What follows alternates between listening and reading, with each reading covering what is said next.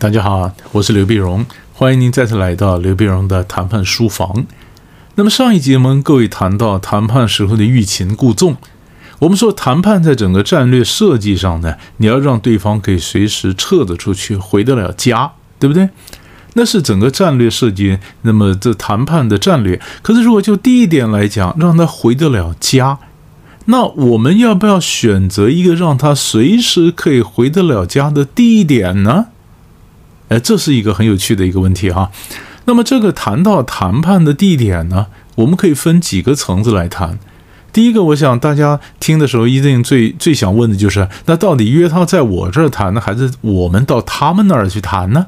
其实各有利弊啊，各有利弊。你在我这儿谈呢，我请示上级方便啊，我搜集情报方便，我找人演双簧给你看都方便。是不是？那如果是国际谈判的话呢？在我们国家谈还去还可以避免了时差的问题。外国人讲的更有趣，在我们国家谈，我万一生病了，我连病历都很容易找到。反过来说，我们如果到人家那边谈，变成他演双簧给我看了。然后呢，呃，他说什么是什么，甚至他还可以控制个议程，控制场地人员的进出啊，有没有讲一半忽然有人进来打断，那么他都可以来控制这些东西。可是呢，我到他那儿，我也可以看一下他们生产的忙碌状况，他的备货，他的这个这个呃员工工作的态度，我也可以猜得出来他到底有单没单嘛。他忙碌到什么地步？他的管理到不到位？会不会整个公司里面乱七八糟？是不是？那这个都影响到我对他们公司的态度，以及我决定要不要跟他们公司继续合作下去。所以这些都是他到我们这边来谈他不会讲的话。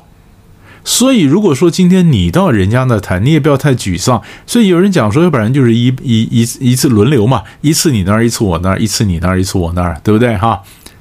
可是这个轮流，我倒觉得也不必做太刻意。如果你们一开始讲好了，每一次轮流也不必太刻意，因为有的时候他可能约你到他那去谈，因为他准备一些资料很多。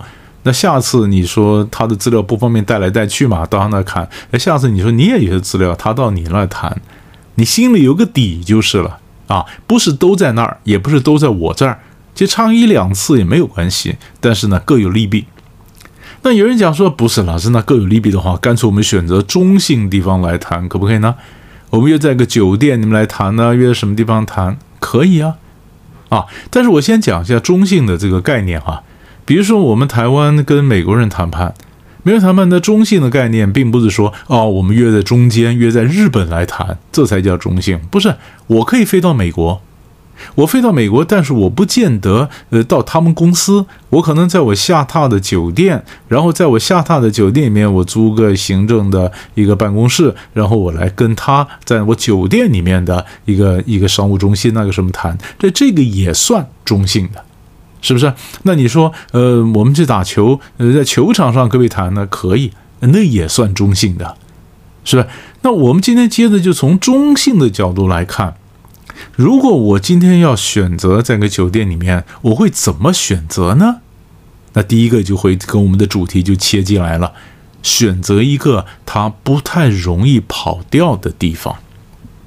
哎，那刚刚那我们讲了前面一集讲说谈判让他回得了家吗？是谈判让他回得了家，那个欲擒故纵那是谈判战术。我们今天讲的是实体的谈判地点，这是两个不同的概念。实体的谈判地点的话呢，我们是让他不容易一转身就跑走。你想想看，如果叫他转，他一转身就跑走，外面一拦个车或者什么打个车开个车就出去了，他距离公路那么近，那他随时准备走，他的心不会定下来，你看？所以我们基本上会选择不是这么方便的地方。啊，不是什么，不是就在公路啊，这高速公路下来啊，交通这么方便，随时走人也不是那么方便，所以你不要选择一个高速公距离高速公路下来哈，嗯，这个这个这个这个蛮近的地方，好像也不错的酒店，我觉得那个地方不太好，人心是浮动的，你宁可拉远一点，拉远一点。当年一九八零年代末期啊，雅加达做东啊，也就是东协国家跟越南呢就谈越南从柬埔寨撤军。撤军当时谈判呢，他们在在这个呃加雅加达嘛，所以那个会议当时叫雅加达非正式会议。那在雅加达谈判的时候，他说是叫加卡达，可是他实际上不在加卡达，他在距离雅加达附近三十公里的地方叫茂物 （Bogor）。茂物什么地方呢？茂物是植物园，很漂亮。以前荷兰人在印尼殖民的时候呢，那是那边的夏宫，是吧？那么在那个漂亮的地方谈呢，你心旷神怡，你比较能能好好谈。更重要的一点就是那个地方距离雅加达还有三十公里，不是特别远。可是你也不是一出门就可以打车，然后搭飞机出回国的嘛，是不是？它这个地方就相对来讲就是不容易跑掉的地方。以前美国在在调停，你说在这个呃波斯尼亚谈判的时候，或者或者法国出来的讲说这个这个呃科索沃谈判的时候，他们都是选择一个比较比较呃不容易跑掉的地方，比如说美国选择俄亥俄州 Dayton 达顿空军基地。把各造人马拉到空军基地里面来谈，法国呢就选在巴黎附近一个城堡里面来谈。那在城堡里面谈，当然环境不错了。空军基地谈呢，当然也很安静，外面不会有人示威抗议，是不是？可是它重要的重点就是，都是不容易转身就跑掉嘛，对不对？一转身就跑掉，那家就心就定不下来。那我们商业谈判没那么复杂呀，那我们怎么选呢？不容易跑掉的地方，通常我都会选择那么市郊，就是你不要选择市中心，对吧？市中心的话太容易跑掉，也太多的人在那儿，你容易被看到，容易干扰。你选择市郊，市郊，所以各位你你要注意，我所有讲的话我都讲相对不方便，我没有讲绝对不方便。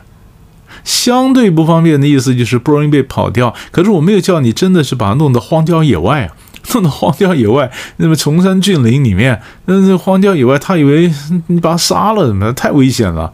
我不会弄到一个人迹罕至的地方把你放那儿，不会。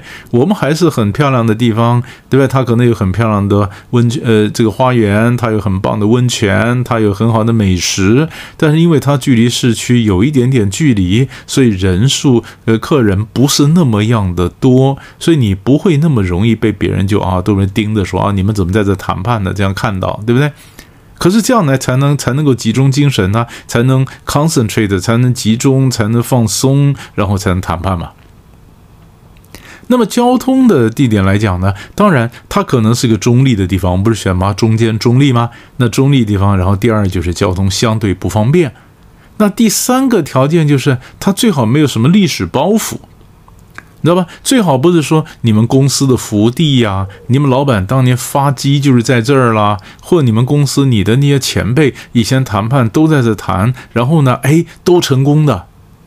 你想吗？国际谈判在欧洲最常去的地方就日内瓦的 Intercontinental 啊，或者和你你你想的洲际酒店，在很多地方它都是连锁嘛。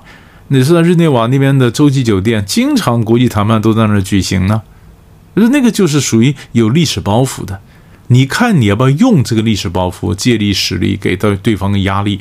那如果我们不想受到压力，我们就不见得要就一种历史历史包袱的地方，对不对？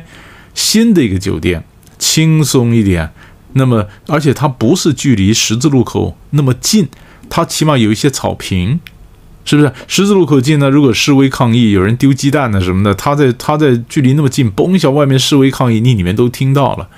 会会干扰你，所以我选择一个比较远一点点的地方啊。就如果如果没办法选择市郊，非得在市中心不可，它一定是周围有些大草坪的这种新的这些酒店，对吧？让我找个找个多功能室，让我们坐下来谈。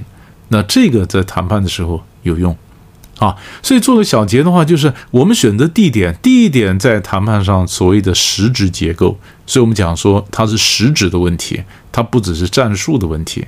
但地点呢，你那儿我这儿都 OK，啊，重要的是你去谈判的时候，你必须像海绵一样，要广为吸收，认真的去吸取他的情报，然后看看这个整个谈判的态势啊。那如果不是你呢，我呢，如果选择中间地方，那当然也很好。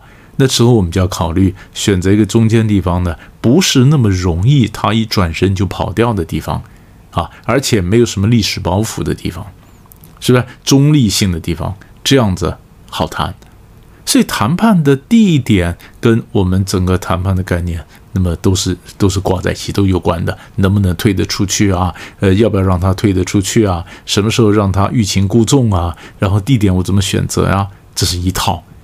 所以讲出几个分析的方法给各位做个参考。我们下一集再见。